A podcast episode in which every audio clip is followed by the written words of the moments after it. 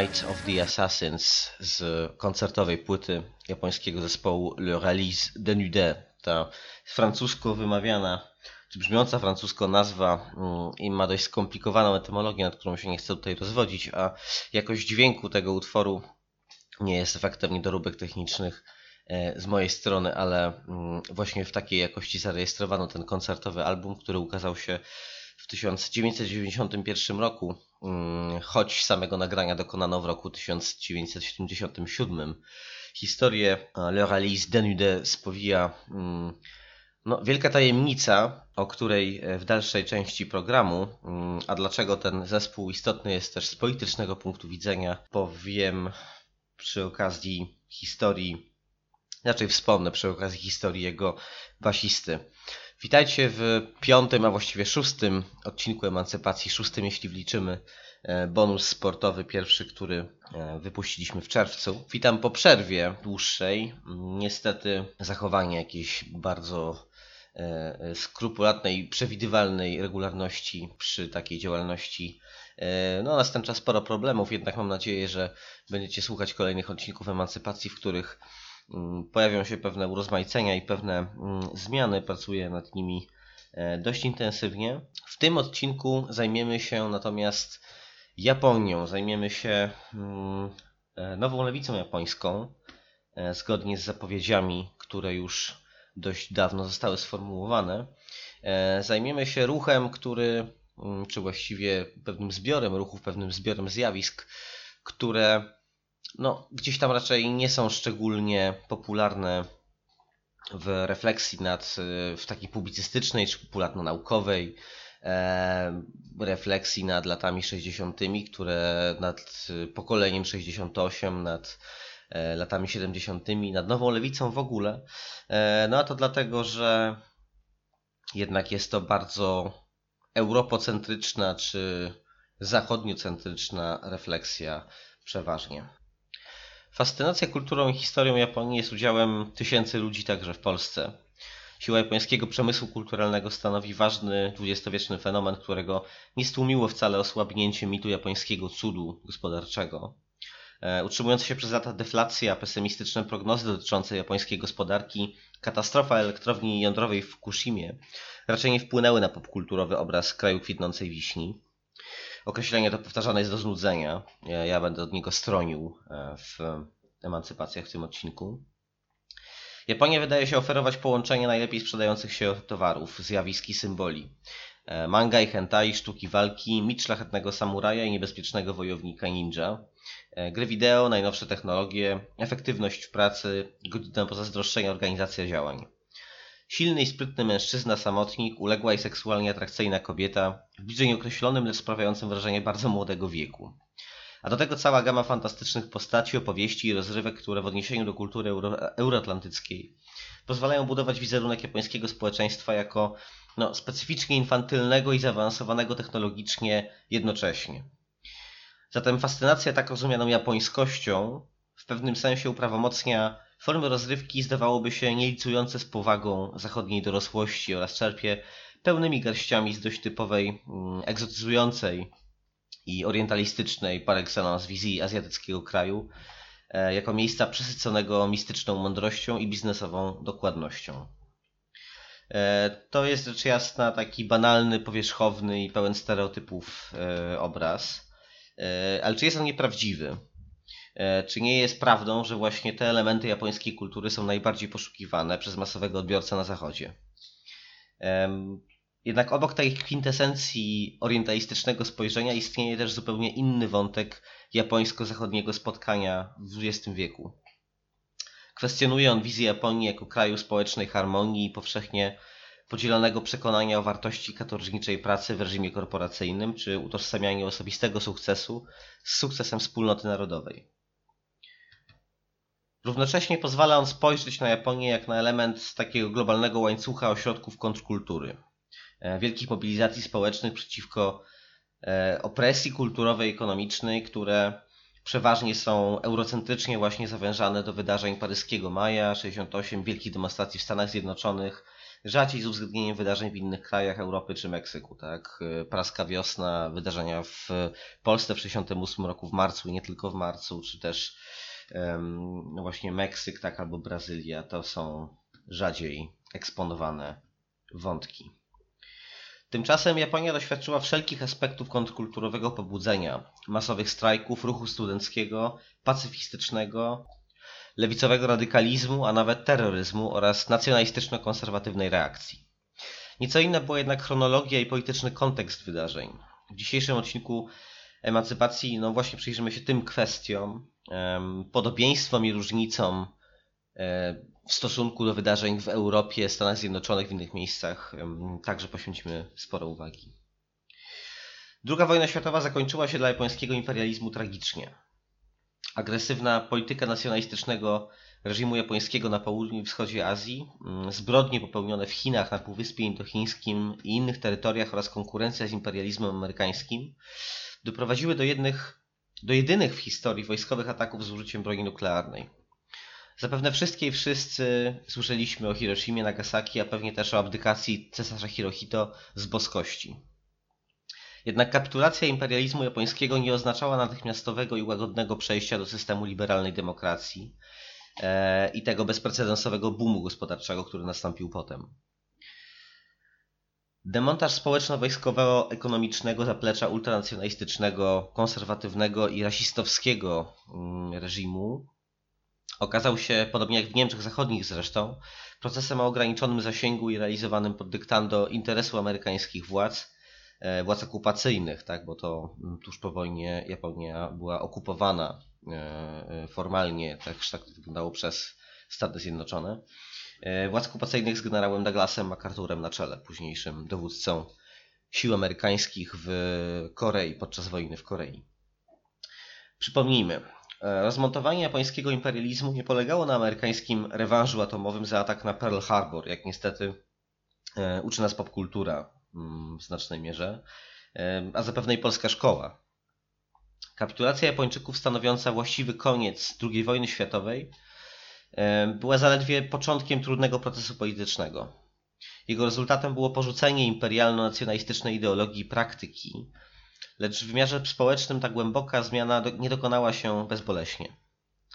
Demokracja zainstalowana w Japonii po 1945 roku nosiła wyraźne piętno imperialnego dziedzictwa, a elity władzy nie całkiem zasługiwały na miano nowych i niezwiązanych z poprzednim reżimem.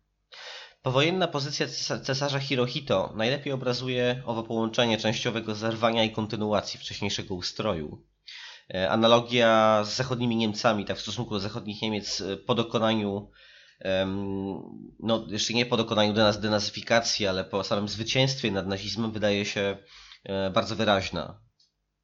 W obu państwach pozostających przedtem w sojuszu polityczno-militarnym w ramach osi Berlin-Rzym-Tokio przemiany wdrażane były pod okiem i przy udziale sił okupacyjnych, a zarówno denazyfikacja, jak i demokratyzacja Japonii były przedsięwzięciami niekompletnymi. W przypadku Japonii kluczowym czynnikiem kształtującym nowe realia polityczne, społeczne i ekonomiczne był dwustronny sojusz ze Stanami Zjednoczonymi. Japońskie społeczeństwo było mocno zróżnicowane pod względem postaw wobec przymierza z niegdysiejszym wrogiem. Ta jego część, która odnosiła się krytycznie do nowych warunków, również nie była politycznie jednolita. E, sprzeciw wobec kolejnych wersji traktatu o współpracy i bezpieczeństwie E, zawieranych w latach 1951 mm, i 1960. W międzyczasie, a także potem były do tego dodawane kolejne umowy, w tym e, traktaty regulujące stosunki z Koreą Południową. To jest też bardzo ważny wątek, który no, dotyczy japońskiego kolonializmu, japońskich zbrodni, różnego typu zbrodni dokonywanych e, na koreańskim społeczeństwie. Po wojnie również w Japonii Mm, rezydowało bardzo wielu koreańskich imigrantów zarobkowych. E, dochodziło do silnych napięć na, na, na, na linii e, Japończycy, Koreańczycy. Tak? W, również w Japonii istnieje dość liczna mniejszość narodowa o koreańskich korzeniach, tak, mająca różnego rodzaju y, koreańskie pochodzenie. E, to byli ludzie o klasowo i są chyba dalej zresztą ludzie o klasowo niższej pozycji y, są to warstwy mm, dyskryminowane względem, e, no właśnie, e, czystego japońskiego etnosu. Tak, jeszcze może wrócimy do tej kwestii mm, chwilę później. W każdym razie sprzeciw wobec traktatu czy traktatów zawieranych w 51 i 60 roku okazał się potężny, a antytraktatowe mobilizacje stały się udziałem rozmaitych, często wrogich wobec siebie nawet środowisk politycznych. Protestowała tak lewica różnych odcieni, jak i różnorodne grupy prawicowe, również te rewindykujące imperializm, czy rewindykujące ideologię, mm, specyficzną ideologię nacjonalistyczną Japonii mm, sprzed wojny, której nazywanie której e, faszystowską czy, nazi, czy nazistowską według mnie nie ma sensu. Nie, nie, nie przedstawia większego sensu politycznego, natomiast to dlaczego Japończycy mm, weszli w sojusz z z Hitlerem, z Mussolinim, jakby jakie są pokrawie, jakie, na czym polega pokrewieństwo ideologiczne między militarystycznym imperializmem japońskim e, przedwojennym, a e, ideologiami europejskimi, to właściwie jest temat no, na dłuższą, dłuższą, dłuższą dyskusję, które, która, którą chyba musimy sobie tutaj odpuścić. Um, Natomiast skala kontestacji e, tego sojuszu z Amerykanami okazała się znacznie większa niż można byłoby spodziewać się po kraju tak wyniszczonym ogromnym wysiłkiem wojennym, dotkniętym przecież atakiem jądrowym, e, ale też zawdzięczającym nowemu porządkowi realną liberalizację polityczną, bo to jest fakt e, no, nie dający się podważyć, oraz podstawowe wolności demokratyczne, tak wprowadzone właśnie po obaleniu starego reżimu i wprowadzeniu nowych władz pod, e, nowych regulacji pod okiem Amerykanów. Przejrzyjmy się więc e, przez chwilę historii powojennego radykalizmu. Radykalizmu, który burzy stereotypowe zachodnie wyobrażenia o Japonii jako kraju, w którym etos ciężkiej pracy, społeczna dyscyplina, osobista powściągliwość w okazywaniu emocji oraz posłuszeństwo w stosunku do przełożonych e, niwelują wszelkie konflikty i wykluczają rewolucyjny chaos. Kontrkulturowe i antysystemowe wystąpienia w Japonii po 1945 roku miały bowiem gwałtowny przebieg i jako masowy zryw rozpoczęły się właściwie wcześniej niż w Europie czy w Ameryce Północnej. Punktem szczytowym fali społecznego niezadowolenia był rok 1960, gdy miał zostać podpisany wspomniany traktat japońsko-amerykański. To znaczy był to szczytowy punkt tej pierwszej fali. Jego przyjęty w 1951 roku poprzednik y, rozbudził opór, który pierwotnie artykułowany głównie, był artykułowany głównie przez y, no, radykalniejsze środowiska. Na przełomie lat 50. i 60. zjednoczył niezwykle szerokie spektrum społeczne. E, ruch ten znany jest jako ANPO, co oznacza po prostu skrót nazwy omawianej umowy dwustronnej. Tak? Y, hasło, na hasło ANPO y, w Japonii dziś no, przywoływane są właśnie tamte wydarzenia i tym mianem ANPO właśnie z jednej strony określa się sam traktat, jak i też ruch, społeczny ruch oporu przeciwko jego zapisom, przeciwko przyjęciu tego dokumentu. Polityczne stery w początkowej fazie ruchu ANPO trzymało wspólnie kilka sił lewicowych. Były to zarówno duże partie polityczne głównego nurtu posiadające reprezentację parlamentarną, czyli Japońska Partia Socjalistyczna e, i Japońska Partia Komunistyczna, masowe związki zawodowe, jak i radykalne organizacje studenckie określane za pomocą parasolowego terminu Zengakuren. Ta ostatnia założona została w 1948 roku, chociaż tak jak mówię, Zengakuren urosło potem do y, takiego pojęcia, które ma charakter parasolowy właśnie, tak ono zbiera bardzo wiele różnych zjawisk, to nie jest jedna formalna organizacja, ale um, organizacja, od której wzięła się nazwa, czy raczej Federacja Organizacji właśnie została założona w 1948 roku jako ogólnokrajowe zrzeszenie studenckich samorządów. W procesie szybkiej radykalizacji wyłoniły się w niej dwa nurty. Afiliowany przy młodzieżówce komunistów oraz krytyczny w stosunku do ich partii związany z trockistowską japońską rewolucyjną ligą komunistyczną. Ten ostatni znany był również pod nazwą Bund, przywołującą niemieckie określenie związku. te no, losy nazewnictwa różnych politycznych grup są tutaj niezwykle zawiłe i, i, i ciekawe, ale ja jako osoba nieznająca języka japońskiego nie będę się podejmował tutaj śledzenia i takich etymologicznych śledztw, no gdyż to pewnie trochę było przynudzania na ten temat w emancypacjach, a trochę no, potrzeba do kompetencji, których ja niestety nie posiadam. Natomiast bunt właśnie pod koniec lat 50. zdobył kontrolę nad Zengakuren, czy stał się po prostu nurtem dominującym, e, dając się poznać jako najostrzejsza z frakcji ruchu studenckiego. E, z czasem do ANPO dołączyły setki najrozmaitszych organizacji obywatelskich. Mobilizacja antytraktatowa stała się platformą umożliwiającą artykulację bardzo wielu postulatów i żądań. Doszło do konwergencji interesów różnych klas i warstw społecznych. Studenci odgrali w niej niezwykle istotną rolę.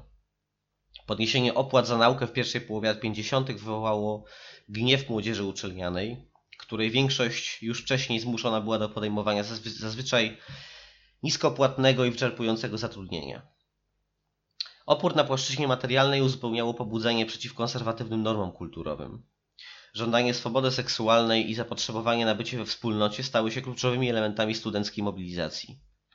Przystąpili do niej także młodzi, pracownicy uniwersyteccy, cierpiący z powodu niskich uposażeń, niewystarczających, aby korzystać e, chociażby z rozrywki kultury, tak e, silnie rozwijającego się sektora w powojennej Japonii. Zengakuren stało się zatem specyficznym karnawałem politycznym dyskryminowanej pod wieloma względami młodzieży. W 1951 roku sondaż przeprowadzony przez jedną z dużych gazet japońskich wskazywał, że nową umowę z Amerykanami popierało aż 80% badanych. Wynik ten jednak dotyczy, dotyczył czasu sprzed ujawnienia szczegółów planu dalszej amerykańskiej obecności wojskowej w Japonii. Pierwszy traktat napawał ludzi optymizmem, ponieważ formalnie kończył okres okupacji kraju przez Stany Zjednoczone. Jednak nastroje uległy drastycznej zmianie, gdy okazało się, że na mocy tego traktatu Amerykanie będą mogli traktować Japonię, a zwłaszcza wyspę Okinawa, jak bazę wypadową do ewentualnych akcji zbrojnych no, w całym rejonie Pacyfiku. Strategiczne położenie Japonii w pobliżu Chin e, i Związku Radzieckiego w zimnowojennych warunkach oznaczało postawienie jej w centrum napięć pomiędzy trzema wielkimi mocarstwami. Ważną rolę w ruchu ANPO odgrywał nie tylko wymiar antyimperialistyczny bezpośrednio, lecz również antynuklearny pacyfizm. Wśród demonstrantów od lat 50. znajdowały się liczne osoby ze śladami po obrażeniach doznanych w wyniku amerykańskich ataków jądrowych oraz konwencjonalnych bombardowań. Automatycznie nasuwają się na myśl pewne bezpośrednie zbieżności, mm, wyraźne zbieżności z ówczesnym światem zachodnim. Kontrkulturowe wrzenie, masowy ruch na rzecz rozbrojenia nuklearnego, słabnąca z czasem siła mobilizacji kontrolowanych przez mainstreamowe organizacje polityczne. Niebagatelna w przypadku euroatlantyckiej fali protestów i kolejnej fazy japońskiego radykalizmu była rola wojny w Wietnamie. Japonia znajdowała się znacznie bliżej konfliktu niż choćby RFN, Szwecja czy Francja, gdzie antywojenny ruch był niezwykle wyrazisty. Okinawa stała się wręcz wojskowym centrum logistycznym wielu amerykańskich operacji na Półwyspie Indochińskim. Jednak ruch ANPO a także kolejne inkarnacje masowego społecznego oporu nie spowodowały zmiany kursu japońskiej polityki po II wojnie światowej. Pokolenie, które sprzeciwiało się umowie z Amerykanami w latach 50. i na początku 60., miało swój udział w potężnym boomie gospodarczym. W tym okresie PKB Japonii e, rosło trzykrotnie szybciej niż PKB Wielkiej Brytanii i USA, a przecież i te kraje znajdowały się w fazie prosperity. Sukces Japonii nie byłby możliwy, gdyby, gdyby mm, no, nie zabezpieczenie w ramach e, tego powojennego ładu interesów wielkich korporacji, które wcześniej wzbogaciły się na japońskim militaryzmie, e, dostarczając technologii dla cesarskiej armii. Niezaprzeczalny wzrost poziomu życia i gigantyczny skok modernizacyjny powojennej Japonii demobilizowały lewicę, której metaforą stała się postawa Tenko, co należałoby tłumaczyć jako zwrot czy odwrót. Chodziło o rozmaite strategie relatywizacji wcześniejszych bojowych podstaw.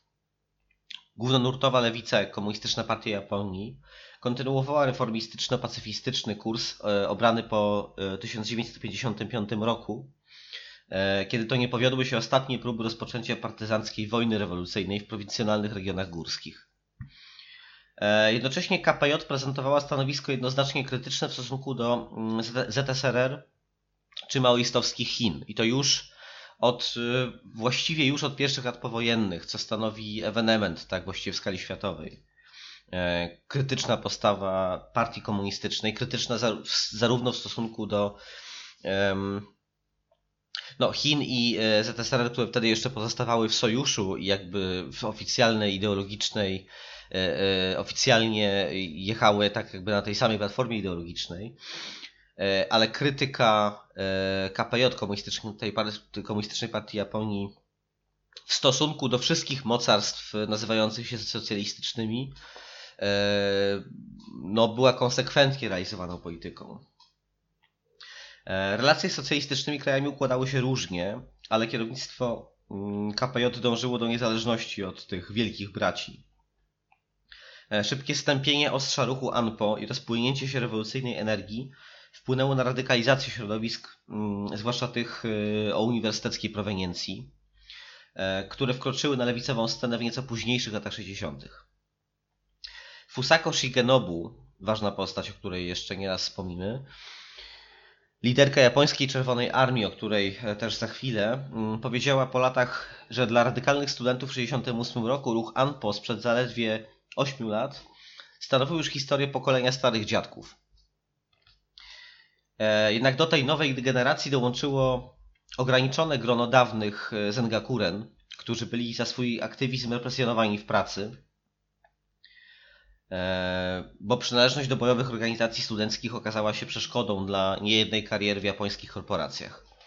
Dotyczyło to zarówno stanowisk menedżerskich, jak i niższych, jak i stanowisk na przykład przy produkcji, tak, po prostu w fabrykach, przy taśmach. Tutaj warto zrobić krótką przerwę w opowieści o losach lewicowego radykalizmu i zastanowić się chwilę nad specyficznym reżimem pracy, mm, w ramach którego wytwarzane było i jest bogactwo powojennej Japonii. Zapewne wiele z Was słyszało, a może nawet żartobliwie posługuje się wyrażeniem karoshi, oznaczającym śmierć z przepracowania. Choć zdarza się, że dziś, nie tylko w Polsce, słowo to pojawia się jako żart w wypowiedziach osób narzekających na zbyt duże obciążenie pracą i generalnie zmęczenie zawodowymi obowiązkami, mm, to określa ono zjawisko będące prawdziwą epidemią w Japonii i w innych krajach Azji Wschodniej. Pierwszy przypadek śmierci z przepracowania oficjalnie odnotowano w 1969 roku. Tu mówimy o oficjalnym odnotowaniu, czyli o użyciu tego terminu karoshi i określeniu za jego pomocą właśnie e, takiego wypadku. Co i znaczy, że wcześniej oczywiście nie występowały e, e, podobne zjawiska. A ofiarą nie był wcale biały kołnierzyk z 50 piętra biurowca, lecz 29-letni pracownik działu logistyki największej japońskiej korporacji prasowej. Karoshi to śmierć, która, e, no, której nie zwiastowała żadna wcześniejsza choroba. Śmierć nagła i zaskakująca. Częstym jej powodem jest zawał serca lub wylew krwi do mózgu. Choć Karoshi zakończyło e, żywoty wielu takich tak samurajów biznesu w latach 80., a właśnie w 1982 roku po publikacji książki na ten temat, pierwszej książki na ten temat, Mm, o tej formie zejścia z tego świata zrobiło się głośno, e, to najczęstszymi ofiarami są właśnie przedstawiciele tradycyjnego proletariatu w sektorze przemysłowym i usługowym. Czyli nie właśnie wielcy panowie menadżerowie, tylko e, pracownicy fizyczni, pracownicy umysłowi niższego szczebla, niskopłatni specjaliści.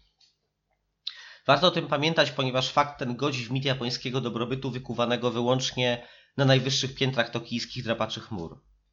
Karoshi stało się dojmującym problemem społecznym, nie pozwalającym się dłużej klasyfikować jako ekstremalny fenomen, mm, gdy stopa wyzysku japońskich pracowników w niemal wszystkich branżach znacząco wzrosła w wyniku recesji następującej po złotej erze powojennego wzrostu.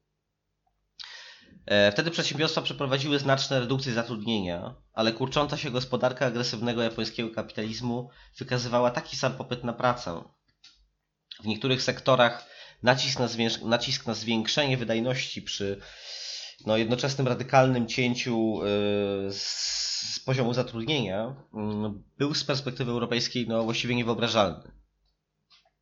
Praca w wymagających ciągłej uwagi zawodach, jak na przykład pielęgniarka czy kierowca autobusu po 30 kilka godzin 10 razy w miesiącu, w pewnych okresach stawała się normą. Podobnie było z pracą na zmianie dziennej i nocnej bez przerwy na odpoczynek na stanowiskach w produkcji. Japońskie Ministerstwo Pracy zaczęło pod koniec lat 80. publikować oficjalne statystyki dotyczące śmierci w miejscu zatrudnienia. Zaczęto również publikować oficjalne komunikaty przypominające, że praca po 12 godzin przez 6, przez 6 albo nawet 7 dni e, w tygodniu mm, stoi w sprzeczności z obowiązującymi regulacjami. Przeciw skali wyzysku prowadzącej do karoshi zaczęły protestować organizacje świata pracy, jednak japoński kapitalizm zdołał dostosować swoją narrację sukcesu do sytuacji wizerunkowego kryzysu, mm, w której pracowniczy trup stał, no, słał się gęsto. E, gdy samobójstwo popełniają menadżerowie średniego szczebla, nie mogący poradzić sobie z ciężarem emocjonalnym, jakim jest e, dla nich narzucona przez górę konieczność wyrzucenia z pracy kilkudziesięciu podwładnych, model hierarchii w przedsiębiorstwie zaczyna mocno zgrzytać, e, no i traci część wiarygodności, nawet w zmilitaryzowanej kulturze pracy. A tak nazwałbym mm, właśnie stosunki, stosunki panujące w Japonii w, no, w latach 80. na pewno. Jak to zazwyczaj w kapitalizmie bywa, zwłaszcza w jego stadium nazywanym neoliberalnym, e, pracownikom aplikuje się źródło choroby, mm, tłumacząc, że teraz jest to, jest ono lekarstwem. Wbrew temu, czego uczymy się od dziecka, e, pracodawcy pozbawieni są naturalnych instynktów filantropijnych. Dokonują korekt w warunkach pracy e, zasadniczo z dwóch powodów. Albo z powodu presji pracowników, albo w wyniku strukturalnych wstrząsów obejmujących całą gospodarkę lub jej część. Śmierć z przepracowania to specyficzny rodzaj oporu pracowniczego i nie była ona jedynym bodźcem e, wpływającym na poprawę warunków pracy w japońskich korporacjach i mniejszych przedsiębiorstwach. Odpowiedź ta nie dokonywała jednak głębokiego mm, no, przeobrażenia stosunków wewnątrz miejsca pracy, a karoshi pozostaje w Japonii istotnym problemem do dziś. Symbolem sukcesu japońskiej gospodarki po 1945 roku jest Toyota. Jeśli Toyota zaczęła wprowadzać pewne poprawki do swego modelu korporacyjnego, to musiało to znaczyć, że zmiana dokonywała się w całym kraju, we wszystkich podmiotach gospodarczych. Tak mógł i miał pomyśleć zachodni obserwator, mm, zafascynowany japońską wstrzemięźliwością w okazywaniu uczuć, starannością, e, pełnymi wzajemnego szacunku, relacjami społecznymi itd. Tak Toyotyzm przestał być tylko reżimem ultraszybkiej pracy w zoptymalizowanym pod każdym względem otoczeniu. Na arenę wkroczył Lean, czyli toyotyzm hollywoodzki, tak bym to powiedział. Japoński system przefiltrowany przez kulturę zachodnią. Lean to angielskie słowo, które ma tak wiele znaczeń, że w kontekście metod stosowanych w miejscu pracy staje się mało czytelne, ale wiadomo, że określa coś bardzo istotnego, kluczowego wręcz. Coś, do czego powinniśmy się stosować. Lean, czyli nachylać się, opadać, skłaniać ku, uszczuplać, oszczędzać. Krótko mówiąc, chodzi o sprawną produkcję przy wyeliminowaniu marnotrawstwa środków, uproszczeniu reguł i sprawnej komunikacji. W reżimie Lean istnieje nawet coś, co przedstawiane jest jako, uwaga, kontrola pracownicza, e, rozumiana jako workers management. E, czyli raczej to zarządzanie pracownicze, tak? nie, nie kontrola w sensie workers control. E, to jest istotne rozróżnienie, tak, jeżeli chodzi o mm, współzarządzanie czy zarządzanie właśnie pracowników w miejscu pracy. Ale mam nadzieję, że kiedyś wrócimy do tego tematu w innych kontekstach. E, nie była to jednak e, odpowiedź na żądania anarchistycznych komunistycznych Zengakuren, tak? ta e, kontrola pracownicza. Chodziło bowiem o komunikowanie pracodawcy lub kierownikom przeszkód w pracy, rozmaitych przeszkód pojawiających się na co dzień w procesie produkcji. Co zrobić, abyśmy mogli pracować jeszcze lepiej i ograniczyć negatywne czynniki? Z pozoru Lean wydaje się dobrym rozwiązaniem, czy raczej zestawem rozwiązań, albo nawet mówiąc na wyrost, ale takiego określenia używają osoby zawodowo zajmujące się zarządzaniem, filozofią zarządzania. Wydaje się, że eliminuje ona nakazowo autorytarny styl na rzecz bardziej bezpośredniej komunikacji i racjonalnego gospodarowania zasobami mm, i pozwala wykorzystać pomijany wcześniej potencjał pracowników. E, tak na pewno jest, ale tylko do pewnego momentu, a dokładniej do chwili pierwszego wstrząsu w przedsiębiorstwie. E, lean managementowi e, towarzyszą narzędzia nieustannej oceny pracowników, dokonywanej na podstawie niekonkretnych, ale poważnie wyglądających tabel z kryteriami. E, każdy, kto miał styczność z tak zwanym KPI-em, czy rozmaitymi formami właśnie mm, mm, tak ujętych kryteriów oceny jakości pracy, jakości produkcji i tak dalej, to wie o co chodzi, tak. Wraz z. No, o to chodzi, także tutaj y, to jest japońskie dziedzictwo. Wraz z nieco przyjaźniejszymi relacjami, uproszczeniem instrukcji, benefitami pracowniczymi, tak zwanymi, e, dość paskudne określenie, ale jakże popularne, i pozornie bardziej pokojową i sympatyczną komunikacją pojawia się nieustanny monitoring e, coraz to nowych kryteriów tak zwanego rozwoju pracowników. Artykulacja interesów pracodawców odbywa się za pomocą miększych metod, e, natomiast wyzysk ulega specyficznemu upłynnieniu. Wymagania i cele formułowane są nieco inaczej, choć niewiele zmienia się w kwestii meritum. Lean to przede wszystkim usprawnienie, a to niezwykle pojemna i elastyczna kategoria. E, w czasach prosperity wywołanej koniecznością odbudowy kraju po wojnie system produkcji Toyoty rzeczywiście jawił się jako recepta na ekonomiczny sukces i skuteczny sposób na pozbywanie się przeszkód e, w procesie szybkiego wytwarzania dóbr i dostarczania e, wysokiej jakości usług. Jeśli przyjrzymy się bliżej fundamentom systemu Toyoty i Lean Management, zdamy sobie sprawę, że przekuwanie tych koncepcji w praktykę zarządczą wymaga panoptycznych stosunków pracy. Upraszczając, pracownicy znajdują się w swego rodzaju świątyni pracy, gemba. E, to japońskie słowo właśnie określa no, bardzo wiele rzeczy. E, gemba to miejsce wytwarzania wartości, chociaż co ciekawe, e, w japońskim oznacza również po prostu określone miejsce. Słowem tym nazywane jest także w policyjnych dochodzeniach miejsce zbrodni. Załoga sama dokonuje oceny procesu produkcji mm, w ramach tzw. Tak Gemba Walk, czyli rytualnego obchodu po zakładzie, dzięki któremu ktoś może świeżym okiem dostrzec wady procesu produkcji. Mamy więc permanentną obserwację każdego przez każdego, ale Gemba zakłada także daleko posuniętą swobodę w formułowaniu opinii, e, zadawaniu pytań itd. Tak może więc nie wyglądać groźnie. Problem zaczyna się wtedy, gdy pojawiają się rozbieżne interesy i konflikty. Oczywiście w podręcznikach Lean Management znajdziemy wiele frazesów na temat wartości uczenia się przez konflikt, um, tylko że jest to konflikt ściśle kontrolowany pod każdym względem i na każdym jego etapie przez kierownictwo przedsiębiorstwa. Lean Management działa, e, działa najlepiej, tak, e, gdy w sposób absolutny akceptowane są hierarchie wewnątrz przedsiębiorstwa. A jeżeli używa się do ich nazwania egzotycznie brzmiących japońskich słów, sprawiają wrażenie no wręcz niesłychanie poważnych. Zanim jednak Lean Management stał się globalną opieśnią koryfeuszy rozwoju osobistego, wyzysku i zwolnień grupowych, e, dokonywanych w celu ograniczania muda, czyli rozmaitych typów marnotrawstwa. E, na przełomie 60. i 70. w Japonii wyłonił się potężny ruch studencki. Okupacje uczelni, starcia z siłami porządkowymi i demonstracje uliczne miały bardziej gwałtowny przebieg niż w epoce Anpo. Charakterystycznym obrazem stali się młodzi ludzie w kaskach robot, roboczych i motocyklowych, na których umieszczano nazwy ugrupowań i hasła polityczne. Badacze najnowszej historii Japonii oceniają, że około 65% aktywnych w środowisku studenckim organizacji Zengakuren było w różny sposób związanych z partią komunistyczną. KPJ udało się na przestrzeni kolejnych dziesięcioleci utrzymać status istotnej dla rozmaitych organizacji lewicowych struktury parasolowej. Jednak w łonie Zengakuren bardzo wyraźnie zaznaczała swoją obecność krytycznie czy wręcz wrogo nastawiona do KPJ grupa organizacji radykalnie lewicowych.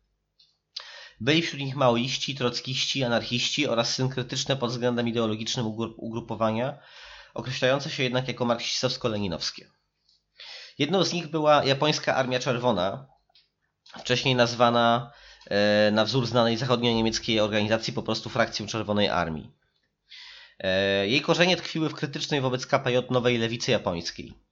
Historia japońskiej Czerwonej Armii to zarazem pasjonująca opowieść o japońskiej odsłonie internacjonalistycznej mobilizacji młodego pokolenia przeciwko wojnie w Wietnamie przede wszystkim, e, niepełnemu rozliczeniu z faszystowską przeszłością kraju, czy rosnącej stopie wyzysku nastawionej na eksport gospodarki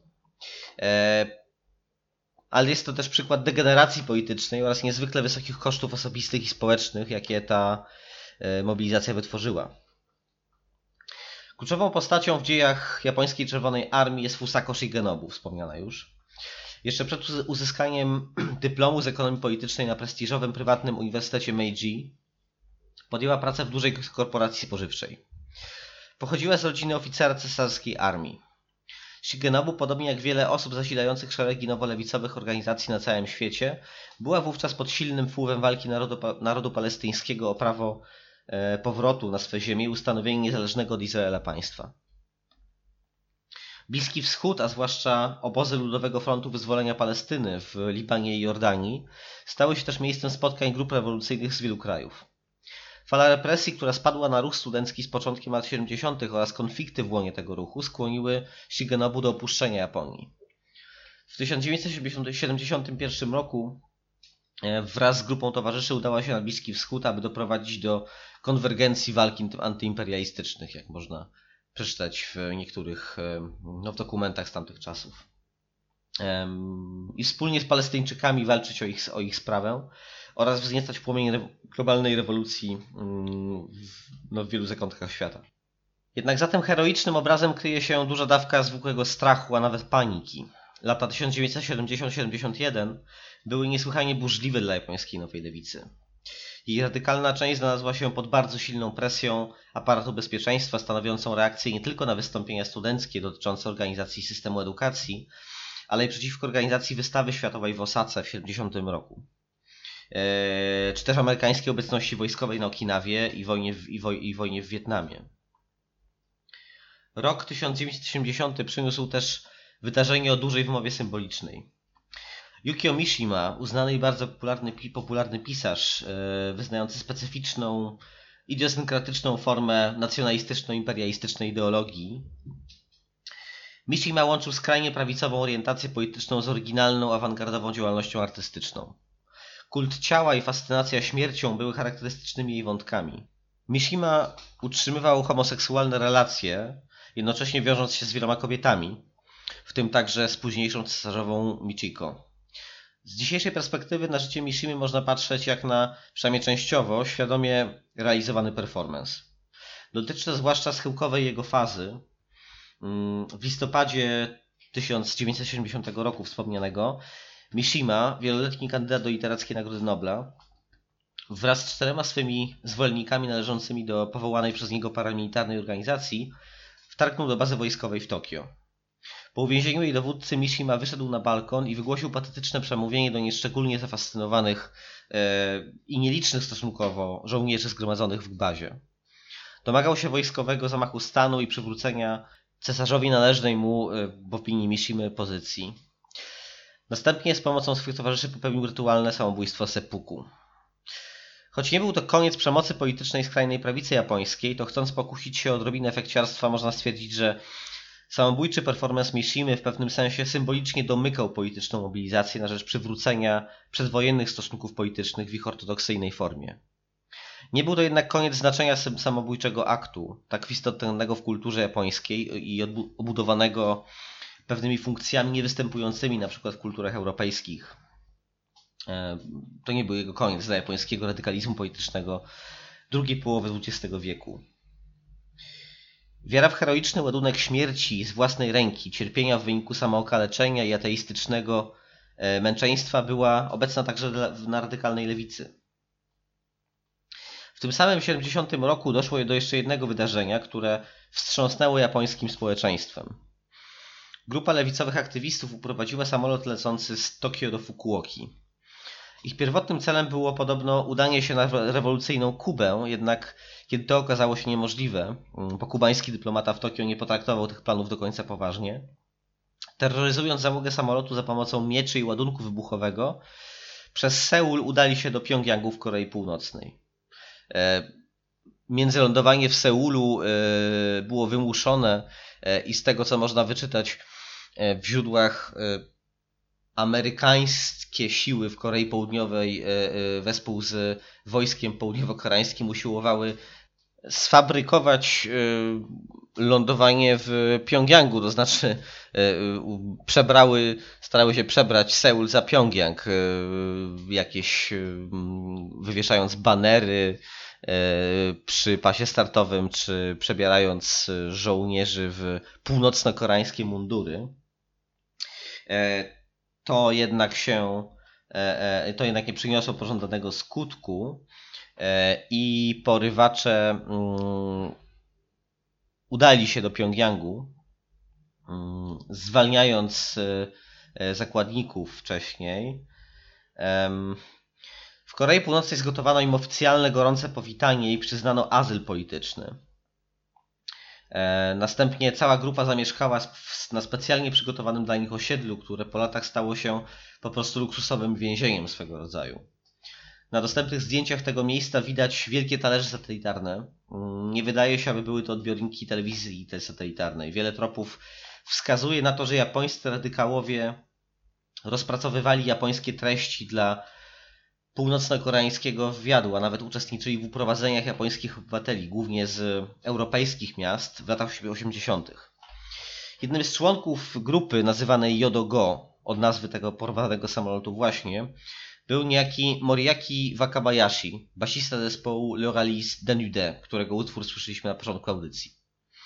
E, Wakabayashi Potem powiem jeszcze o jednej postaci, z, też hasłowo, ale w ważnym kontekście, w y, jeszcze jednej postaci z tej grupy Yodo Go. E, podobno y, ofertę zaangażowania się w działania japońskiej Czerwonej Armii, czy raczej jednej z organizacji poprzedzających y, istnienie tej grupy właśnie, otrzymał także Mizutani, taki efemeryczny lider mm, zespołu Loralis Denude, o którym bardzo niewiele wiadomo. Mm, który prawdopodobnie y, przerażony faktem, że może być ścigany za e, no, pierwotną chęć udziału w tym akcie, w końcu nie zaangażował się w to porwanie, e, no, ukrył się i tak naprawdę bardzo o jego życiu i jej późniejszej aktywności artystycznej niewiele wiadomo. Wspomnieliśmy już o Fusako Shigenobu, która przyjechała, mm, która wyjechała na Bliski Wschód z tą idealistyczną misją krzewienia rewolucji na całym świecie. E, powiedzieliśmy również o konfliktach wewnętrznych, które odegrały istotną rolę w decyzji o wyjeździe grupy aktywistów. E, w wyniku aresztowań innych liderów, zbiegów okoliczności w mniejszym stopniu e, charyzmie samego niejakiego Tsuneomori, E, właśnie ten człowiek przejął kierownictwo w japońskiej Czerwonej Armii w 1971 roku. Bezwzględny ideolog i manipulant okazał się niezwykle skuteczny w budowaniu taktycznych sojuszy na lewicy radykalnej. Doprowadził do połączenia japońskiej Czerwonej Armii z funkcjonującą pod kilkoma różnymi nazwami grupą zbrojną pod przywództwem Hiroko Nagaty. Tak powstała Zjednoczona Armia Czerwona. W jej kierownictwie grupy, e, w jej kierownictwie grupa Nagaty była nadreprezentowana w stosunku do, e, mm, no biorąc pod uwagę jej wyraźnie niższą liczebność. Jednak Mori i Nagata stworzyli specyficzny duet, skutecznie indoktrynując i podporządkowując sobie innych radykałów. Po wydarzeniach, które nastąpiły później, Hiroki Nagata, Hiroko Nagata e, stała się w japońskich mediach i powszechnej świadomości swoistym diabłem ludowym, a właściwie wiedźmą taki wizerunek jej kreowały środki przekazu, podczas gdy Mori był przedstawiany co najwyżej jak twardogłowy ideolog, który zboczył na złą drogę. Czerwona Armia Moriego miała pieniądze pochodzące z kilku napadów na banki i sklepy, a grupa Nagaty posiadała arsenał zdobyty podczas rabunku sklepu z bronią. Po tym głośnym napadzie jej członków szukało ponad 45 tysięcy policjantów w całym kraju. Małżeństwo z rozsądku, jak nazywają sojusz dwóch ugrupowań historycy, przyniosło najtragiczniejsze wydarzenie w historii japońskiej lewicy radykalnej, które stało się też traumą dla całego pokolenia, e, japońskiego pokolenia 68 i doprowadziło do porzucenia działalności politycznej przez wielu działaczy. W latach 71-72 Zjednoczona Armia Czerwona prowadziła tajny obóz szkoleniowy dla swych ukrywających się w górskiej prefekturze Gunma bojowników. W spartańskich warunkach e, i przy wzmagającej się autorytarnej atmosferze wywołanej e, ideologicznymi idiosynkrazjami Moriego oraz agresji chcącej przypodobać, przypodobać mu się na gaty, członkowie grupy przygotowywali się do zbrojnego powstania przeciwko rządowi i monarchii japońskiej. W istocie przygotowania te były realizowane w warunkach strachu przed policyjnym oblężeniem, izolacji od świata, e, choć bazę tę odwiedzali radykołowie z różnych miast i organizacji, oraz specyficznej gry między przywódcami. Dziś wiemy, że wbrew ówczesnej obiegowej opinii, Hiroko Nagata nie była zaślepioną morderczynią, której zbrodnicze instynkty wzięły się znikąd albo z y, bezpłodności, czy też niepowodzenia w relacjach z mężczyznami, jak to było niejednokrotnie opisywane w japońskiej, nie tylko japońskiej prasie i publicystyce. Choć nie usprawiedliwia to makabrycznego terroru wobec innych członków grupy, który wprowadziła wspólnie z Morim, wiadomo, że Mori zgwałcił ją przynajmniej raz i poddawał wyrafinowanej psychicznej presji. E, Nagata była wtedy związana z innym członkiem e, Zjednoczonej Czerwonej Armii, który przebywał również w bazie. I tam się toczyła jakaś taka dziwna, e, emocjonalno-seksualna rywalizacja, czy właściwie gra dotycząca no, tego, komu się, mówiąc no, jakby językiem pasującym do tych relacji, komu się Nagata należy, tak? I, i jakby na czyje zlecenie ma ona funkcjonować oraz czyją po prostu, nie wiem, nałożnicą być, tak? Rzeczywiście e, te wydarzenia mm, z ich opisu wygląda, że są dość makabryczne. Jest też film poświęcony tym wydarzeniom, który nazywa się po prostu Zjednoczona Czerwona Armia, natomiast kłopotem jest znalezienie właściwych angielskich napisów do tego filmu, e, w związku z czym nie, nie, nie obejrzałem go w całości. Mam nadzieję, że e, Wam się uda. W ramach brutalnej czystki dokonanej w ośrodku na kontrrewolucyjnych elementach, jak określono e, członków grupy Zjednoczonej Czerwonej Armii, którzy wypadli z łask Moriego i Nagaty, zginęło łącznie 12 osób. Była wśród nich ciężarna kobieta i jej dziecko. Aktywiści byli przywiązywani do drzew na mrozie i, ginęli z wyziębienia. W ramach seansów samokrytyki kobieta, którą przełapano na robieniu sobie makijażu oraz mężczyznę posądzonego o masturbowanie się, które było zakazane. E, posądzono go o to na podstawie znalezienia w jego śpiworze paczki chusteczek. Zmuszono ich do bicia się po własnej twarzy, a następnie bestialsko katowano na śmierć. Członkowie Zjednoczonej Czerwonej Armii, zamknięci w bazie, w bazie na odludnej prowincji, staczali się w coraz, e, coraz szybciej w otchłań niewyobrażalnej przemocy. Ta swoista bańka wewnętrznego terroru zaczęła jednak pękać. 16 lutego 1972 roku Mori i Nagata, a także sześć innych osób zostało aresztowanych podczas wyprawy po zaopatrzenie do pobliskiej wioski. Dowiedziawszy się o zatrzymaniu literów grupy, pięcioro pozostałych w górskiej bazie bojowników bojowniczek japońskiej Czerwonej Armii e, czy Zjednoczonej Czerwonej Armii, tak, uciekło mm, i znalazło schronienie w letniskowym domu należącym do szefa przedsiębiorstwa Kawaii, e, produkującego instrumenty muzyczne. Oczywiście grupa dokonała tego, tego tutaj włamania, tak? Nie było to działanie za pozwoleniem e, zamożnego biznesmena. W momencie ich wkroczenia do domu, e, domu u stóp góry Asama, w momencie ich wkroczenia do domu u stóp góry Asama, w środku znajdowała się Yasuko Muta, 31-letnia żona opiekuna domu. Pięcioro intruzów miało zaledwie od 16 do 25 lat. Muta została zakładniczką, a okupacja domu przeszła do historii jako incydent Asama Sanso. Wydarzenie to miało niezwykle doniosłe znaczenie z kilku powodów. Okupowany trzypiętrowy dom miał charakter naturalnej fortecy. Znajdował się na zboczu góry, e, a do jego, do jego budowy użyto zbrojonego betonu. Z kolei układ pomieszczeń w jego wnętrzu był istym labiryntem. Przestrzeń wokół budynku praktycznie uniemożliwiała skuteczną inwazję sił bezpieczeństwa. Strome, pokryte śniegiem zbocze, z którego wyrastała wysoka willa, dawało uzbrojonym porywaczom istotną przewagę. Oblężenie trwało od 19 do 28 lutego, a znaczna jego część była transmitowana przez japońską telewizję. Była to bezpre... było to bezprecedensowe wydarzenie w, w historii japońskich mediów. E, przekaz na żywo ukazujący z jednej strony determinację politycznych radykałów, a z drugiej ujawniający niebywałą przemoc i obłęd w ich działaniach. E, wstrząsnął japońskim społeczeństwem, a w szczególności staną lewicową.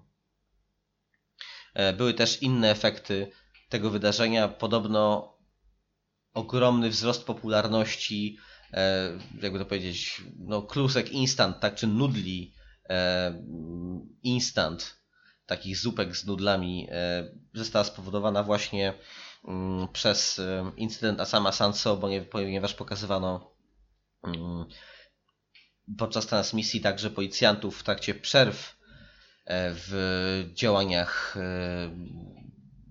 no, mających na celu wykurzenie porywaczy z e, tej rezydencji. No i w przerwie jedli oni właśnie te nudle, co podobno wpłynęło na gigantyczny wzrost sprzedaży tego jedzenia w Japonii. Po fiasku negocjacji, do których włączono również rodziców porywaczy, ojciec jednego z nich powiesił się krótko potem. Policja rozpoczęła wyburzanie ścian budynku za pomocą ciężkiego sprzętu e, oraz e, zaczęto wlewać tam wodę pod wysokim ciśnieniem. Jednak jeszcze po zajęciu dwóch pięter trwała strzelanina między oddziałami policyjnymi a porywaczami. Ostatecznie wszyscy zostali schwytani, a zakładniczka, którą traktowano dobrze, uwolniona.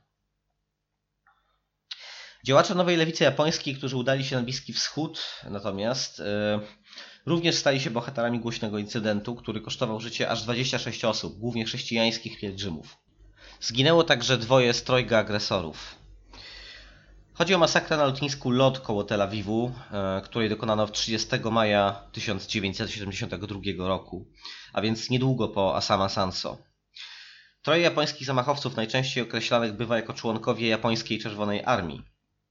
Kwestionuje to oprócz e, niektórych badaczy również Mei Shigenobu, córka Fusako i wysokiego ranką członka Ludowego Frontu Wyzwolenia Palestyny, którego personalia nie zostały nigdy ujawnione ze względów bezpieczeństwa. May, urodzona w Bejrucie, spędziła dzieciństwo w obozach dla palestyńskich uchodźców w Libanie i do 2001 roku nie posiadała japońskiego obywatelstwa. Stała się osobą publiczną po aresztowaniu jej matki w 2001 roku, kiedy to Fusako potajemnie wróciła do Japonii.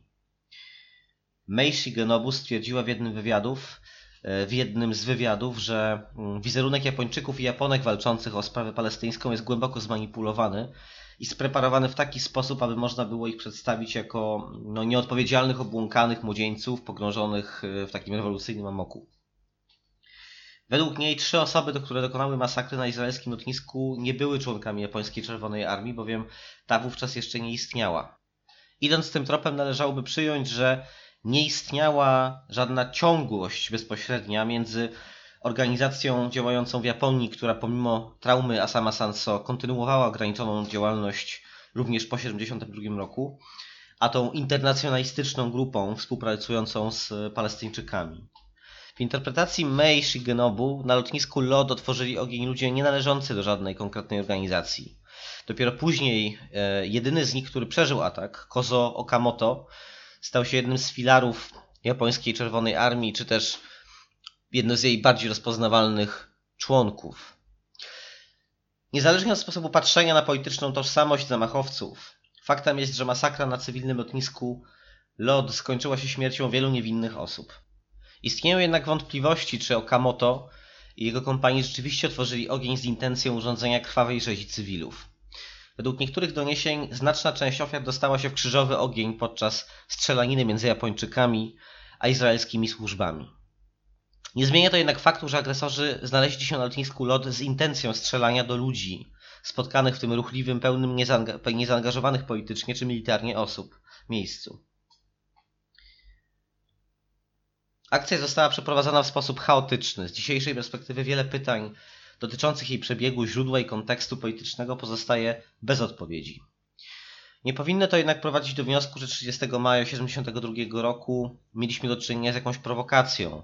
Na przykład, że Japończycy przybyli z Rzymu do Tel Awiwu e, z intencją dokonania aktu terroru mm, na cywilnym lotnisku, zostali jakoś wrobieni e, w tę sprawę, w odpowiedzialność za tę rzeź przez e, LFWP, Ludowy Front Wyzwolenia Palestyny. Mm, wiadomo natomiast, że zamach został przygotowany, zaplanowany przez LFWP, ale mijałby się z prawdą ten, kto twierdziłby, że Japończycy zostali e, no właśnie zmanipulowani przez e, Wadiego Haddada, tak, który planował um, operacje zagraniczne LFWP, tak, to była taka wydzielona komórka um, Ludowego Frontu Wyzwolenia Palestyny operacje zagraniczne. Okamoto przyznał po latach w wywiadzie, że gdyby nie Asama Sanso, masakra na lotnisku LOT nie wydarzyłaby się. Można odczytywać deklarację rozmaicie jako uzasadnienie ataku zemstą za śmierć poległych w japońskich górach towarzyszy lub jako próbę obwieszczenia światu rewolucja nie zginęła pod górą Asama, zaczyna się jej nowy etap. W każdym z wypadków mamy jednak do czynienia z próbą racjonalizowania działania ekstremalnego świadomie ukierunkowanego na dokonanie morderczej w skutkach przemocy. Ranny Okamoto został aresztowany i po procesie, którego legalności sam nie uznawał, otrzymał wyrok dożywocia. Uniknął kary śmierci dzięki przyznaniu się do winy, którą określił jako akt polityczny, niekryminalny. Okamoto to postać interesująca i tragiczna. Jego starszy brat, Takeshi, uczestniczył we wspomnianym już uprowadzeniu samolotu Yodo-Go. Prawdopodobnie zmarł w Korei Północnej. Kozo Okamoto przebywał w izraelskim więzieniu do 1985 roku. W tym czasie miał podobno e, żądać umożliwienia mu konwersji na judaizm i usiłować samemu obrzezać się za pomocą obcinacza do paznokci. E, z kolei podobno potem w więzieniu libańskim e, miał przyjąć islam. No też wiele pytań wzbudzają te, mm, te fakty, natomiast te fakty, czy domniemane fakty, natomiast rys psychologiczny Okamoto powiedzmy rzeczywiście mm, każe myśleć o nim jako hmm, skrajnie romantyczno-idealistycznym i naiwnym bojowniku, rzeczywiście gotowym na e, te takie samobójcze poświęcenia w ramach tego specyficznego etosu, gdzieś tam mocno obecnego w kulturze japońskiej i nieszczególnie pewnie czytelnego dla przeciętnego odbiorcy z innego, użyjmy tego określenia, kręgu kulturowego. Został zwolniony Okamoto w ramach wielkiej wymiany więźniów między Izraelem e, a palestyńskim ruchem narodowo-wyzwoleńczym. Przebywał następnie w Libii i Syrii, by ostatecznie powrócić do Libanu. Mm, tam w 1997 roku wraz z innymi członkami japońskiej Czerwonej Armii został skazany na 3 lata pozbawienia wolności za posługiwanie się fałszywym paszportem. Po odbyciu kary, jako jedyny z tej grupy nie został deportowany przez Jordanię, to znaczy tak, nie, nie przyszedł tej drogi e, w ramach procesu deportacyjnego przez Jordanię do Japonii. Rząd libański uzasadnił to faktem, że Kozo brał udział w ruchu oporu przeciw Izraelowi i był torturowany w tamtejszych więzieniach. Okamoto podobno do dziś mieszka w jednym z obozów e, dla uchodźców w Libanie. Członkowie japońskiej Czerwonej Armii pod przywództwem Fusako Shikenobu brali udział w wielu akcjach u boku Palestyńczyków oraz rewolucjonistów z innych krajów. E, także e, frakcji Czerwonej Armii. Podobno Fusako Shigenobu miała bezpośrednie kontakty z, z bojownikami zachodnio-niemieckiej organizacji. Działania te przynosiły organizacjom rewolucyjnym wysokie sumy pieniędzy otrzymywane w ramach okupów wypłacanych najczęściej przez rządy same różnych państw Niektóre z tych działań kończyły się tragediami, e, inne odbierały no, nieoczekiwany przebieg w wyniku błędów samych, samych agresorów, jak porwanie na przykład e, e, porwanie samolotu japońskich linii lotniczych numer 404 w 1973 roku. Jedna z porywaczek z japońsko-palestyńskiej grupy przypadkowo odpaliła granat na pokładzie maszyny lecącej z Amsterdamu przez Paryż i Anchorage na Alasce do Tokio. E, prawdopodobnie zasłoniła, zdała sobie sprawę z tego, co zrobiła i zasłoniła wbuchający granat własnym ciałem, co y, no, spowodowało to, że nie doszło do, no, że samolot nie został zniszczony w powietrzu. Porywacze nie mogli początkowo uzyskać zgody żadnego z bliskowschodnich państw na lądowanie. W końcu spędzili trzy dni wlejącym się na samolot z nieba żarze e, na dubajskiej pustyni. Ich żądania nie zostały spełnione. Żadnemu z pasażerów nie stała się większa krzywda i zostali ostatecznie wypuszczeni w libijskim Bengazi, dokąd w Libii, tak, gdzie, gdzie ostatecznie przyjęto porywaczy. E, samolot został zniszczony. Jednak zasięg działań japońskiej Czerwonej Armii był na swój sposób imponujący, trzeba przyznać. Choć w odwecie za masakrę na lotnisku LOT w 1972 roku Izraelczycy przeprowadzili bombardowania Bejrutu, a Shigenobu pod ochroną e, Ludowego Frontu Wyzwolenia Palestyny e, musiała mm, ratować się ucieczką e, do Bagdadu, to Japończycy zaczęli grać wkrótce pierwsze skrzypce w wielu głośnych aktach terroru na całym świecie, o czym dzisiaj się jakoś przeważnie nie wspomina. W 1974 roku zaatakowali zakłady korporacji Shell w Singapurze i zajęli ambasadę francuską w Hadze. Rok później dokonali inwazji na budynek w Kuala Lumpur, w którym mieściły się ambasady Szwecji i Stanów Zjednoczonych. Kolejnych latach dokonywali ataków na ambasady, mm, instytucje związane z amerykańską armią, infrastrukturę publiczną, w tym, w tym lotniska, innymi w Indonezji, Turcji, Włoszech. Mm, wiele z tych akcji zakończyło się pełnym sukcesem, pełnym sukcesem w rozumieniu uzyskiwania bardzo wysokich okupów e, od rządów państw zachodnich. Teraz ciekawa rzecz, e, która wydarzyła się nieco później. W 1988 roku niejaki Yu Kikimura został aresztowany w New Jersey na takim dużym um, rozjeździe autostrad, powiedzmy. New Jersey Turnpike. Miał w samochodzie trzy domowe roboty bomby. Um, Kikumura przebywał w USA od kilku tygodni i zjeździł tysiące kilometrów, aby utrudnić rozpracowywanie go przez amerykańskie służby. Kikumura został skazany na 30 lat więzienia. Wypuszczono go na kilka lat przed końcem wyroku Wtedy powrócił do Japonii, z tego co wiem, schorowany mocno. Choć przeważnie określany jest jako członek japońskiej Czerwonej Armii, mm, afiliacja ta jest niepewna ze względu na fakt, że e, tutaj też ważna informacja bardzo, że od 1977 roku e, organizacja ta nie autoryzowała zamachów i oficjalnie nie brała za nie odpowiedzialności. E, rok 77 to w ogóle według mnie punkt zwrotny w historii radykalnej lewicy, y, kontrkultury, ale też y, y, lewicowej działalności zbrojnej. E, zabójstwa i brutalne ataki dokonywane w tym czasie przez RAF, przez niemiecką frakcję Czerwonej Armii, e, komórki rewolucyjne, włoskie Czerwone Brygady i, i pierwszą linię, walczące komórki komunistyczne z Belgii albo francuską akcję bezpośrednią, by wymienić tylko no, kilka najbardziej znanych i najsilniejszych ugrupowań zachodnioeuropejskich e, terrorystycznych, tak stosujących terror zbrojny, spotkały się z coraz cięższymi konsekwencjami dla tych antykapitalistycznych wywrotowców. Masowe aresztowania, inwigilacja środowisk młodzieżowych, akademickich, związkowych, z użyciem coraz bardziej zaawansowanych środków technologicznych i tysięcy ludzi zaczęły stawiać rewolucjonistów pod ścianą. Pojawiły się też kryzysy w relacjach z trzecioświatowymi partnerami i patronami. Rozbieżności co do strategii działania stały się jednym z głównych powodów relatywnego oziębienia e, stosunków Japończyków i części e, LFWP. Nie zachodziła też istotniejsza liczbowa wymiana pokoleń, tak? to znaczy e, nie było wymiany pokoleń, która umacniałaby ruchy lewicowe, w tym zbrojne, na przełomie lat 60. i 80., co było siłą na przykład niemieckiej RAF tak, w latach 70.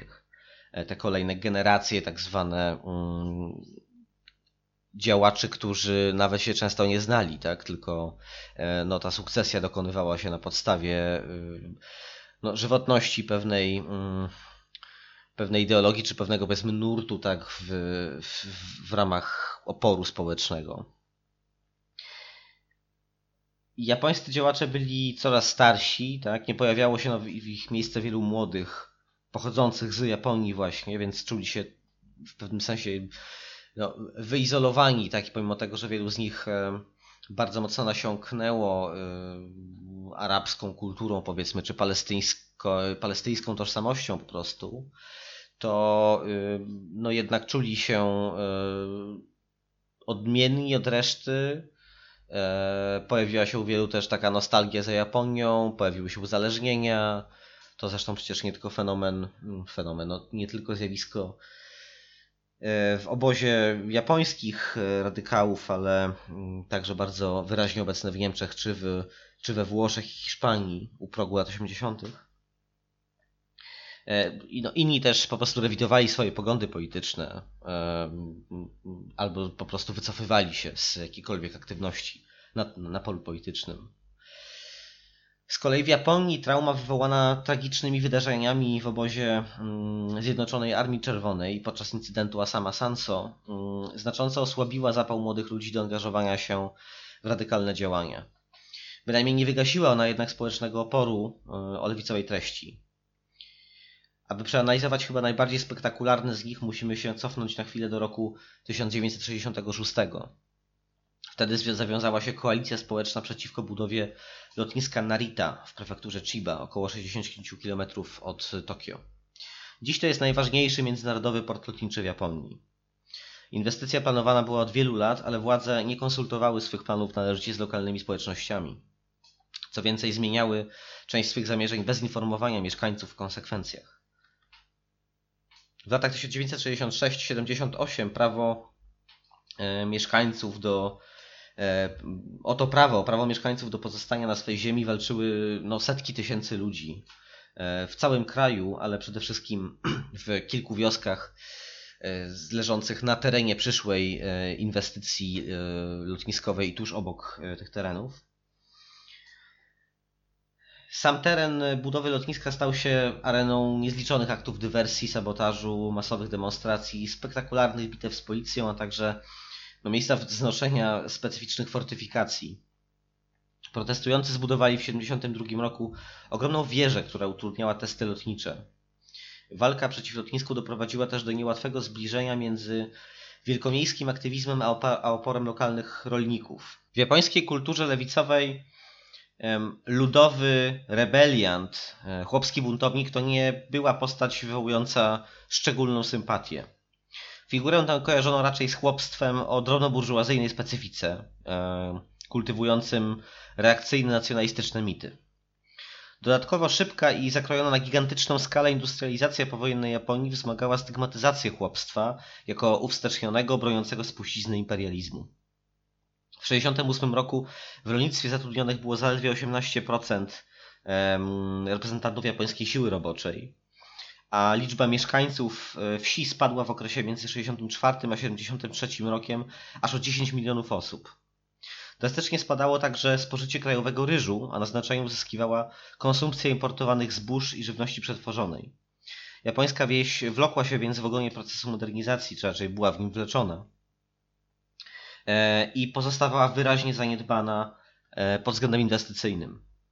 Protesty rolników przeciw budowie lotniska Narita niewiele miało jednak wspólnego z niegdysiejszym oporem wiejskich społeczności przeciw modernizacji, e, oporem piętnowanym z kolei przez wielkomiejskie środowiska liberalno-lewicowe. Nie chodziło już o uświęconą ziemię i luddystyczny sprzeciw wobec technologii, jak chcieli postrzegać te przeszłe protesty, część, częściowo przynajmniej, reprezentanci lewicy miejskiej. Wzmocniony doświadczeniami walk mieszkańców Okinawy i innych prowincjonalnych rejonów e, przeciwko amerykańskim bazom wojskowym, ruch szybko zaczął przyciągać aktywistów z innych sektorów społeczeństwa. W początkowej jego fazie istotna była sterująca, czy raczej parasolowa rola japońskiej partii komunistycznej e, i partii socjalistycznej. Jednak z czasem jego trzonem stały się tak zwane koła, a partie głównego nurtu odmówiły współpracy z, je, no, z jak to nazwały, ekstremistami. Trzy splecione koła to symbol koalicji przeciwko budowie lotniska Narita.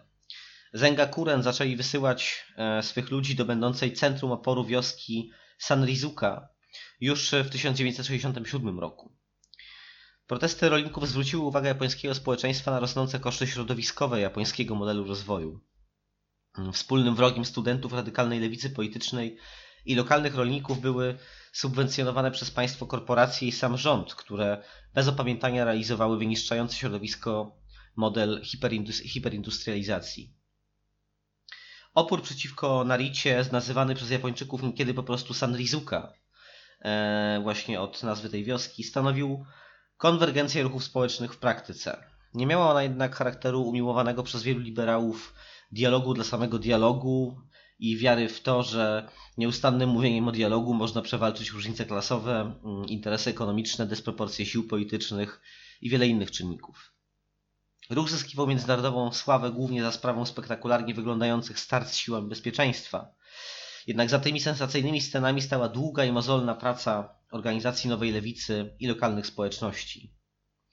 Fizyczna kontestacja, e, czy fizyczna konfrontacja była dla koalicji środkiem, a nie celem samym w sobie. E, ten ruch został stopniowo zwalczony. E, lotnisko Naraty otwarto w latach 77-78, e, ale symboliczne akty subwersji wymierzone w te inwestycje zdarzają się nawet i do tej pory.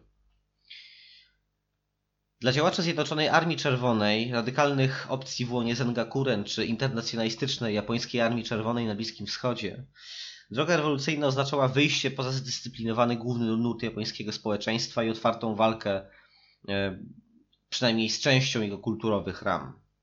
No jak wiemy, nie z całością, tak, ten e, olbrzymi, daleko posunięty seksizm panujący w organizacjach Nowej Lewicy, mm, dzięki któremu również udziałem lewicy stało się piętnowanie Hiroko Nagaty jako no właśnie wiedźmy tak niezrównoważonej, świruskiej po prostu rządnej, zwłaszcza męskiej krwi, tak, która w tym swym obłędzie politycznym Mm, doprowadziła do niesłychanych mordów w górach, w górskiej bazie Zjednoczonej Armii Czerwonej, e, no ten seksizm był problemem niesłychanie rozbudowanym.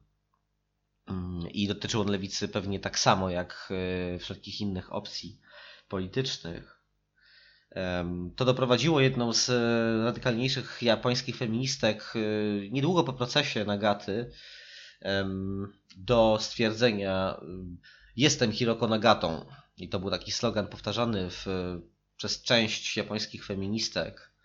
E, no nie w ramach szczególnej sympatii dla e, samej Nagaty, ale jako akt, no, pewien akt solidarności kobiecej e, przeciwko temu, tej narracji patriarchalnej, jakże rozpowszechnionej także na lewicy radykalnej. Mm, a więc za tych e, organizacji, o których wspomnieliśmy wcześniej, e, walka rewolucyjna to była walka przeciwko głównemu społeczeństwu, głównemu nurtowi społeczeństwa. E, nieco inny mm, i nieco inne podejście na poziomie taktycznym prezentował zbrojny front, Japońs zbrojny front antyjapoński wschodniej Azji. Tak można przetłumaczyć tę dość długą nazwę. Zbrojny front antyjapoński wschodniej Azji.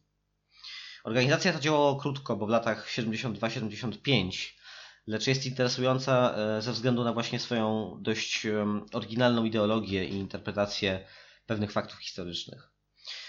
Front odżegnywał się od chętnie praktykowanego na Nowej Lewicy japońskiego zwyczaju organizowania seansów brutalnej samokrytyki, tak? no, gdzieś tam zaczepionego w e, trochę w praktyce maoistowskiej, ale też pewnie mającego mm, nieco głębsze, bardziej rozłożyste korzenie, sięgające bardziej tradycyjnych wymiarów różnych kultur azjatyckich. Część członków frontu wywodziła się z tak zwanego e, niesekciarskiego czy apolitycznego, w cudzysłowie, nurtu Zengakuren. Mm, jego apolityczność e, no, może budzi wątpliwości, ale Sensem tożsamości tego nurtu było dystansowanie się od y, uchigeba. E, uchigeba to termin, za pomocą którego określa się mm, niezwykle intensywną walkę frakcyjną, przybierającą czasem brutalny czy wręcz morderczy charakter. Konfrontacje między różnymi odłamami radykalnej lewicy są do dziś przez byłych aktywistów japońskich wskazywane jako jeden z głównych powodów, dla których zaniechali oni politycznej działalności. Antyjapońskość w nazwie frontu stanowiła wyraz radykalnie, anty, an, radykalnie antyimperialistycznego nastawienia tej organizacji. E, wzięło się ono ze studiów nad dziejami japońskiego panowania w Korei i ekspansji militarno-kolonialnej e, tego kraju w Azji. Front posuwał się w swojej interpretacji bardzo daleko. Nie tylko japońskie elity stanowiły zagrożenie i nie tylko one były nośnikiem militarystycznego imperializmu. Również robotnicy i, przy, i wszyscy przyjmujący i afirmujący japońską tożsamość narodową mogli być uznani za agresorów. Japończycy to według ideologii frontu ludzie zrodzeni z imperializmu. E, a z kolei tożsamość narodowa Japończyków jest z imperializmem związana nierozerwalną więzią. Front chciał więc walczyć o świat bez państw narodowych i bez kapitalizmu, mieszając pierwiastki marksistowskie z wyraźnym czy wręcz dominującym rysem anarchistycznym. Antyjapoński front funkcjonował według innych reguł niż grupy odwołujące się do leninizmu. E, ale też odmiernie od większości radykałów chcących zerwać z głównym nurtem japońskiego społeczeństwa. Działacze frontu podkreślali znaczenie znalezienia stabilnej pracy i precyzyjnego kamuflażu e, poprzez umiejętne ukrycie się pośród zwykłych ludzi. Front nie przetrwał długo, e, ale jego orientacja polityczna pokazuje potrzebę metamorfozy wśród lewicowych radykałów po tragedii Zjednoczonej Armii Czerwonej, w takiej tragedii Asama Sanso. W 1974 roku front przeprowadził krwawy zamach bombowy na budynek korporacji Mitsubishi Heavy Industries. Zginęło wówczas 8 e, osób, a 376 zostało rannych. Straszliwy bilans. Zmasowana obława policyjna, która nastąpiła po tym wydarzeniu, zakończyła działalność frontu, a jego liderzy trafili do więzień z dożywotnimi wyrokami. Te skala um, przemocy dokonanej w, podczas tego zamachu na, na, yy, na zakłady Mitsubishi, um, oskarżane o, znaczy nie oskarżane, tylko po prostu Mitsubishi dostarczało technologii yy, Amerykanom i, i południowym Wietnamczykom podczas e, technologii i sprzętu, tak po prostu, e, podczas e, konfliktu w Wietnamie.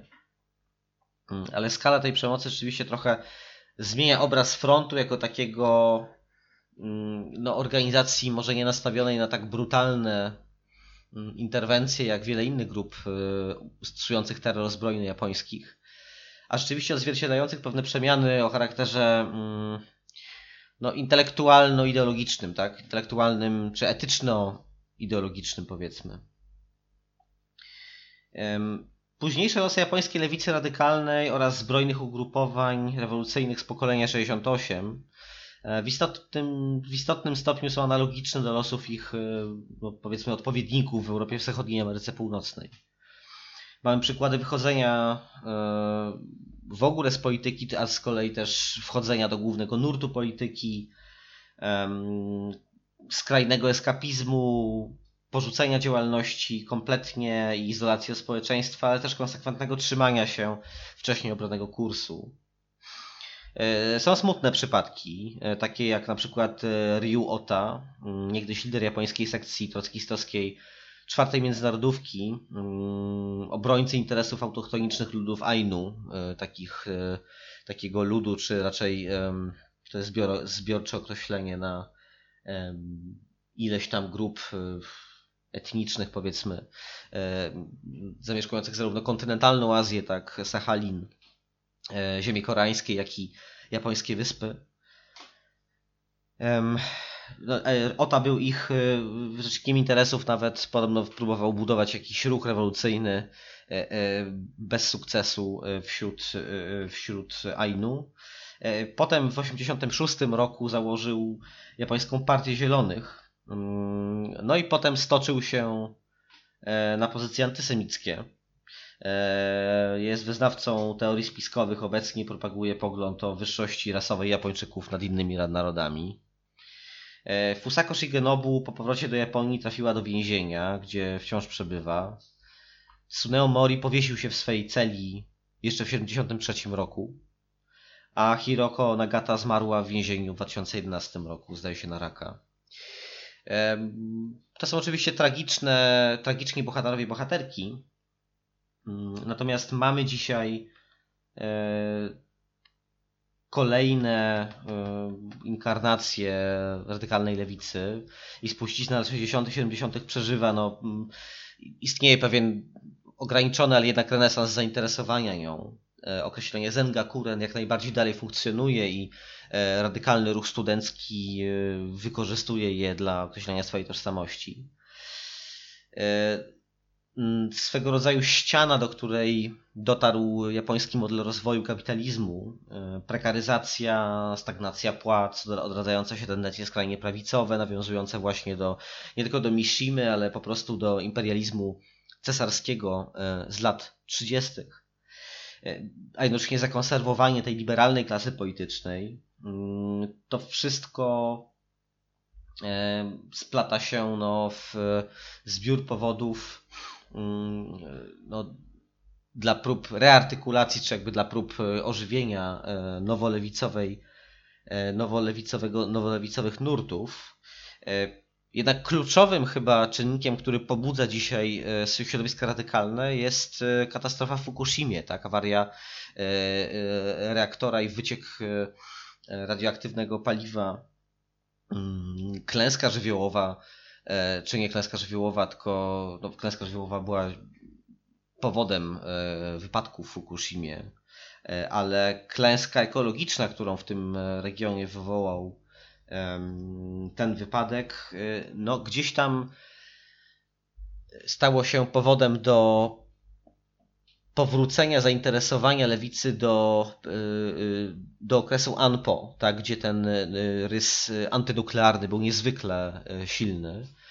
I w ogóle do tego pacyfizmu antynuklearnego, który mm, no, wydawało się, że te postulaty mogą zostać spełnione również w odniesieniu do cywilnej energetyki, bo przecież reaktory w japońskich, we wszystkich chyba japońskich elektrowniach atomowych zaczęły być wyłączane po tragedii Fukushima w 2011 roku, ale stopniowo e, rząd japoński e, odbiegł od tej e, polityki i reaktory w wielu elektrowniach zaczęły być ponownie włączane. W związku z czym kryzys ekologiczny, zmiany klimatyczne i wiele tych zjawisk, do których zarówno znaczy ten wątek ekologiczny to przede wszystkim okres protestów przeciwko lotnisku Narita, tak, to przebudzenie ekologiczne w, w, w, społeczeństwie japońskim, które nastąpiło nie tylko w wyniku protestów przeciwko tej inwestycji, ale ona istotnie uwydatniła ten, mm, te, te, te instynkty ekologiczne i postulaty ekologiczne wznoszone przez e, japońską radykalną lewicę, e, jak też właśnie mm, no to takie międzyklasowe przymierze e, taktyczne, ale też ruch antynuklearny, tak jak w wydaniu e, ruchu ANPO. E, to wszystko gdzieś tam powoli zaczyna sklejać się znowu. Oczywiście mówię to w e, taki nieco patetyczny sposób, tak jakby Japonia stała u progu jakiejś rewolucji, bynajmniej tak nie jest. Natomiast chodzi mi o samo jakby montowanie, czy jakby ponowne zmontowanie pewnych kluczowych dla tradycji nowej lewicy japońskiej motywów, na bazie których być może można budować nowe społeczne ruchy. E, dziękuję bardzo. To był piąty albo szósty, jak wolicie, powiedzmy, że piąty odcinek emancypacji. Mm, w najbliższym czasie e, powrócimy. Nie będę jeszcze anonsował e, dokładnie tematów kolejnych odcinków, natomiast spodziewajcie się pewnych urozmaiceń.